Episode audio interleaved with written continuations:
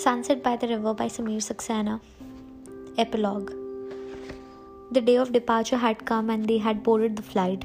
Ayan and Hitesh had coordinated to make the necessary accommodation for Tripti and Mrs. Mehta. Their stay was like a family get together, and Hitesh felt like he was home already. His monotonous routine had broken, and at last he was having a drink with his friend at their favorite bar that evening after office. It was a Friday, so they decided to explore the city that weekend you have fought a war, bro, Hitesh said as he made their drinks. You have gone through shit that no one should. Ayan was lost deep into his thought, going over everything that had happened the previous month. It all seemed like such a wild dream now, the way every new event unfolded in the most unexpected ways. He took his glass and then clinked it together as a gesture of celebrating the end of it. You may think that I did most of the fighting, but he took a sip from his glass and his eyes became moist. But no one can even imagine the amount of strength and courage she has shown. She's still at war with her illness. He gulped down in one go both the wine and the grief. Oh, trust me, I know. Hitesh held his shoulder. Dad told me what her condition was when you rescued her. She must be a brave soul. She is, Ayan smiled. And a beautiful one too. Hitesh winked. You have no idea. Ayan chuckled. By the way, he added, I'm going to propose to her again. Really? Hitesh stood up in excitement. You're not messing with me, right? Because I have an idea. Mm, I'm sure it must be better than mine. I almost screwed it up with that robotic stunt last time. They both burst into their laughter as the rest of the crowd in the bar looked at them, shooting them inquisitive looks. No, actually, that was quite innovative in my opinion, Hitesh said, pouring his final peg of the drink. After they were done and before they returned to their apartment, Hitesh suggested him about his plan for the weekend. The next morning, they all went out to explore, and from the little smile on Tripti's face, it was evident how much she has enjoying this new experience. She was experiencing a lot of positive changes in mood, and with every passing day, her behavior was returning to her usual self. She was not opening up to everyone yet, but nevertheless, her overall demeanor was improving slowly. And Ayan felt that one day he would once again start seeing the Tripti he had first met, nearly a year ago, and at least till that moment, he would stay with her. They went to the city's National Museum of Art, where the collection from some of the most remarkable artists, including Picasso and Cezanne, and the Japanese artists Kuniyoshi and Fujita, along with many important relics and statues, were on display. He thought the best way to spark a sense of remedy for Tripti was letting her into a creative place. After the art museum, Hitesh took them to a nearby science museum. The museum consisted of numerous hand on and interactive exhibits based on a number of science related themes covering everything from astronomy to energy sources, including Japan's first planetarium. The mixture of art and science reminded Ayan of what D'Souza had said to him. Spirituality involves the belief in a divine energy which empowers your soul, whereas believing it and blindly for miracles and expecting things to just happen to fall into places magically that is superstition. Those words often reverberated in his head since that day, even today when he visited the art and museum together. He had understood it. If spirituality is an art, then the science complements it. But if we start expecting art to make discoveries and invention that actually science had taught us, then we are becoming superstitious. After the museums, they went for lunch at a riverside restaurant. Despite their presumption that outside food won't work for her, Tripti enjoyed the Japanese food as much as she was enjoying the sightseeing. This food has definitely broken all the things I had presumed about outside food, she said churning another bite of tempura. Having done all the sightseeing they could, and being done with the touring of a nearby zoo, they went to a much quieter place, the Minami Tenma Public Park. The park was located outside the city away from the chaos and one of the most peaceful locations of Osaka. Mrs. Mehta went to explore the banks of the river that were lined with cherry trees and were flickering with pink wife all over. Hitesh followed her, acting like the local guide like he had been doing since that morning. He was enjoying this family get together in the truest sense, and his homesickness had vanished since the day they had arrived. Look at the sunset, Ayan pointed to the western side along the river.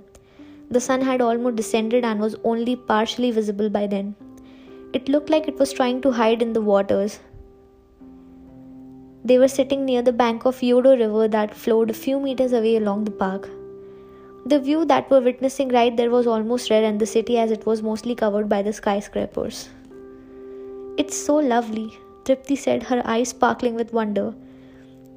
Lost in the view, her arm went around her and locked itself in Ayan's, and her head rested on his shoulder. Thank you for everything, Ayan. She looked up at him, smiling with a sense of comfort. Ayan could see that face was feeling relaxed after a long time. Do you know which date is it today? he asked. Her right eye closed and her left eyeball rolled in a few directions as she tried to recollect. It's Saturday today, she said. 14th November? or September. Yeah, it's 14 September. I'm not that bad with my memory yet. Really? Ayan said in a tone that hinted she was missing something. Yes, why? What's special about today? An odd pause followed as silence, and Ayan did not respond, just sat there watching the beautiful sunset. Come on, tell me. She poked him in his ribs with her elbow. Ayan stayed unfazed, stifling a small laugh. He then asked a short moment later, Remember the day we first met? Of course, that evening in Connaught Place. No, before that, said Ayan. Connaught Place was when we met after. Tripti pulled away from him and looked away into the distance for a while, recollecting as hard as possible. It was hard for her to recollect all that happened in the span of an year. The depressants and medicines prescribed to her had diluted her one sharp memory but she knew what was important for her and still could recollect everything that had kept her together. Her lips curved into a blush that reached right up to her eyes and then met with Ayan's, who could tell she is remembered. Monisha's farewell, our college fest. You did a presentation, and the date then was? Ayan teased. Tripti's eyes widened and hands cover her mouth instinctively as Ayan's hint hit her. A tingling sensation ran through Tripti's body and a feeling of happiness as she finally realized how important and coincidental that day was. Wow, she whispered, her eyes sparkling in exhilaration. Then they widened even further at the realization that Ayan still remembered the day. It has been one year? I can't believe it. I can't either, said Ayan, smiling at her innocent smiling face. He recollected all the sweet and sour memories of past year as he took a deep breath of relief and turned his gaze towards the sunset. Do you know what this sunset is telling?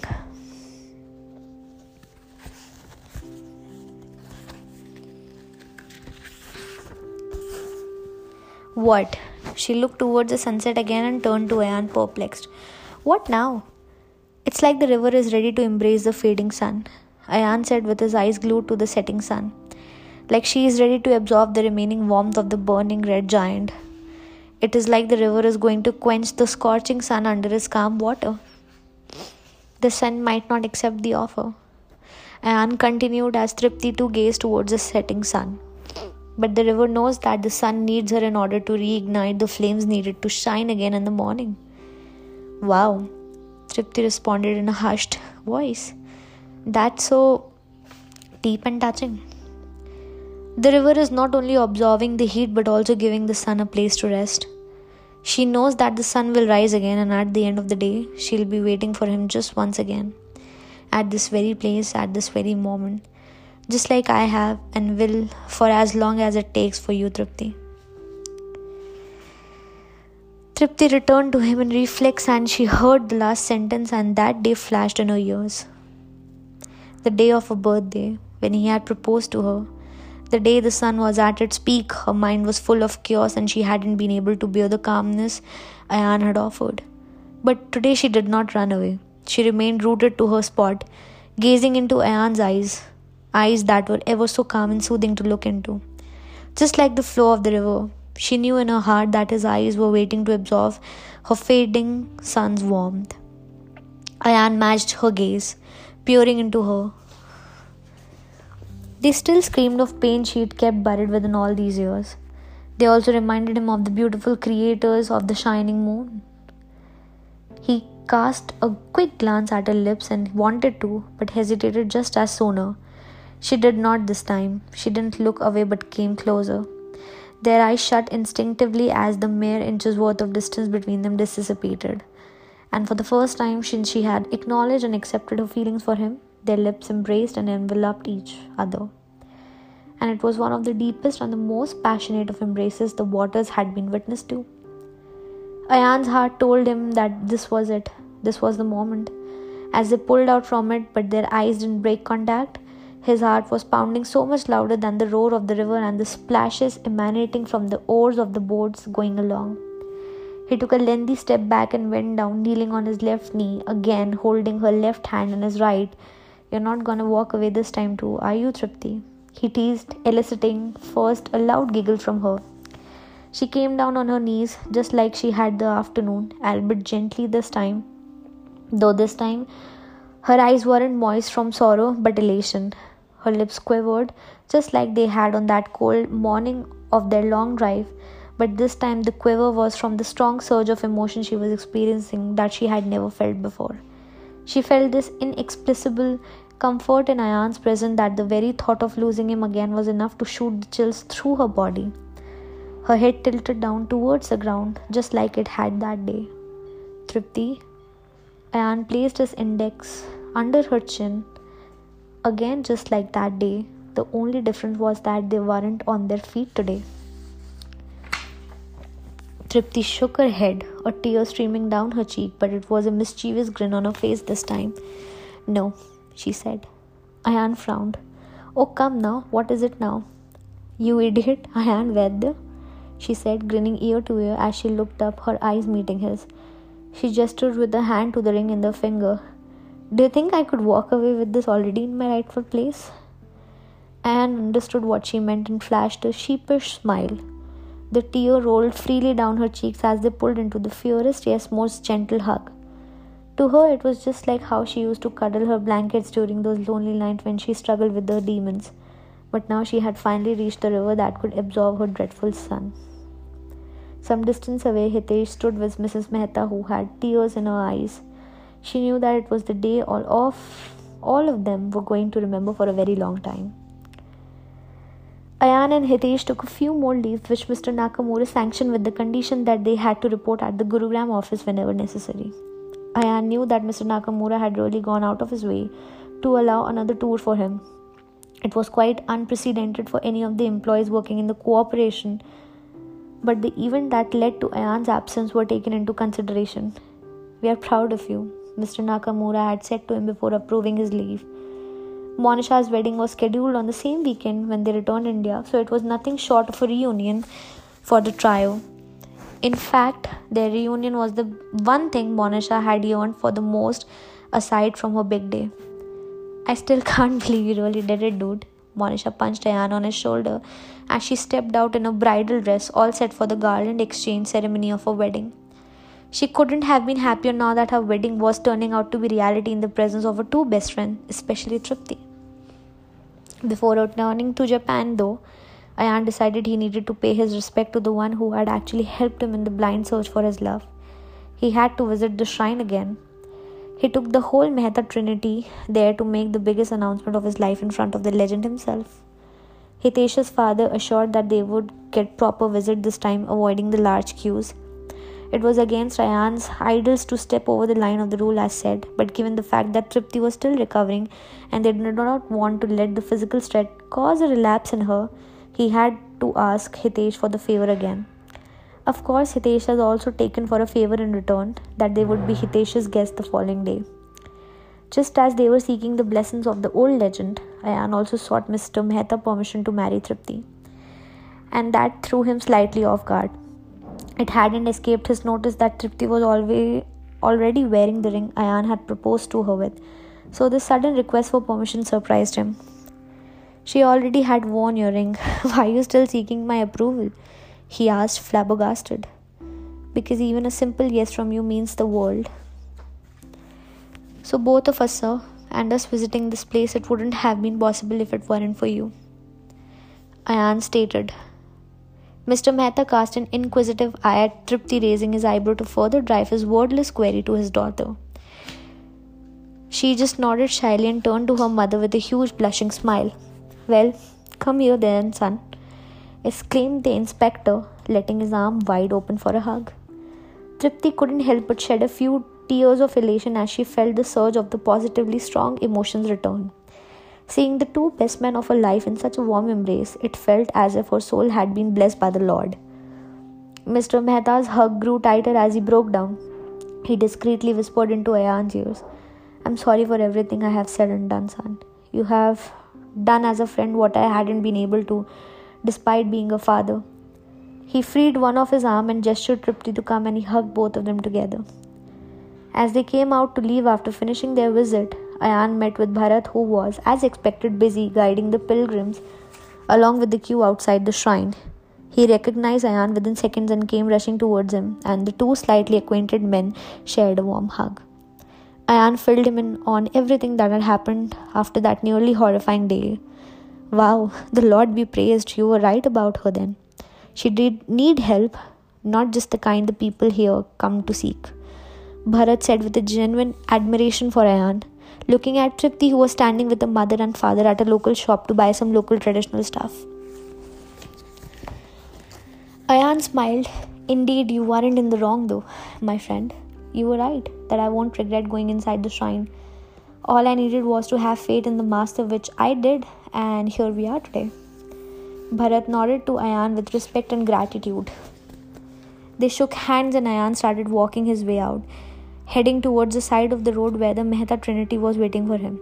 As he passed through the guild space once again, he realized something. Just like he had saved Tripti, the master must have somehow also saved those lost souls, the sufferers who were inside the shrine who had come there to be healed. What about those who could never make it here? Also, how about those who may have made it here but could not acknowledge the omens master might have sent them? As he resumed his place in the passenger seat beside Mr. Mehta, he looked sideways at him, wondering how many people might be still out there who hold such superstitious beliefs like the inspector. Those people who unknowingly might have pushed their loved one in the name of such blind superstition that still prevail in the country. Who will bring them on the right path? Something still there on my face, son? Mr. Mehta asked, and Ayan realized he had been staring at the inspector for too long. Sorry, I was just thinking of something. Ayan blurted out in haste, turning his face to the road ahead. Well, do tell us now, Ayan. Tripti tried to prompt him. Ayan adjusted the rear view mirror and smiled at her. Some other time, hun, I promise. The inspector made a low hmm sound and faked a cough, reminding Ayan he wasn't alone with his daughter and that caused the mother daughter duo in the back to exchange a quick look as they chuckled hard and turned their gaze outside their respective window to stop themselves from bursting into laughter. Ayan quickly readjusted the mirror, mouthing a silent apology which granted him as an appreciative but cautionary nod from the inspector. He then turned his gaze outside the window, sighing at growing concern in his mind. Dr. D'Souza's word was still echoing in his ears. I hope things change someday. I hope one day the percentage of people acknowledging mental illness will be more than the patients being healed by these faith healers. The end.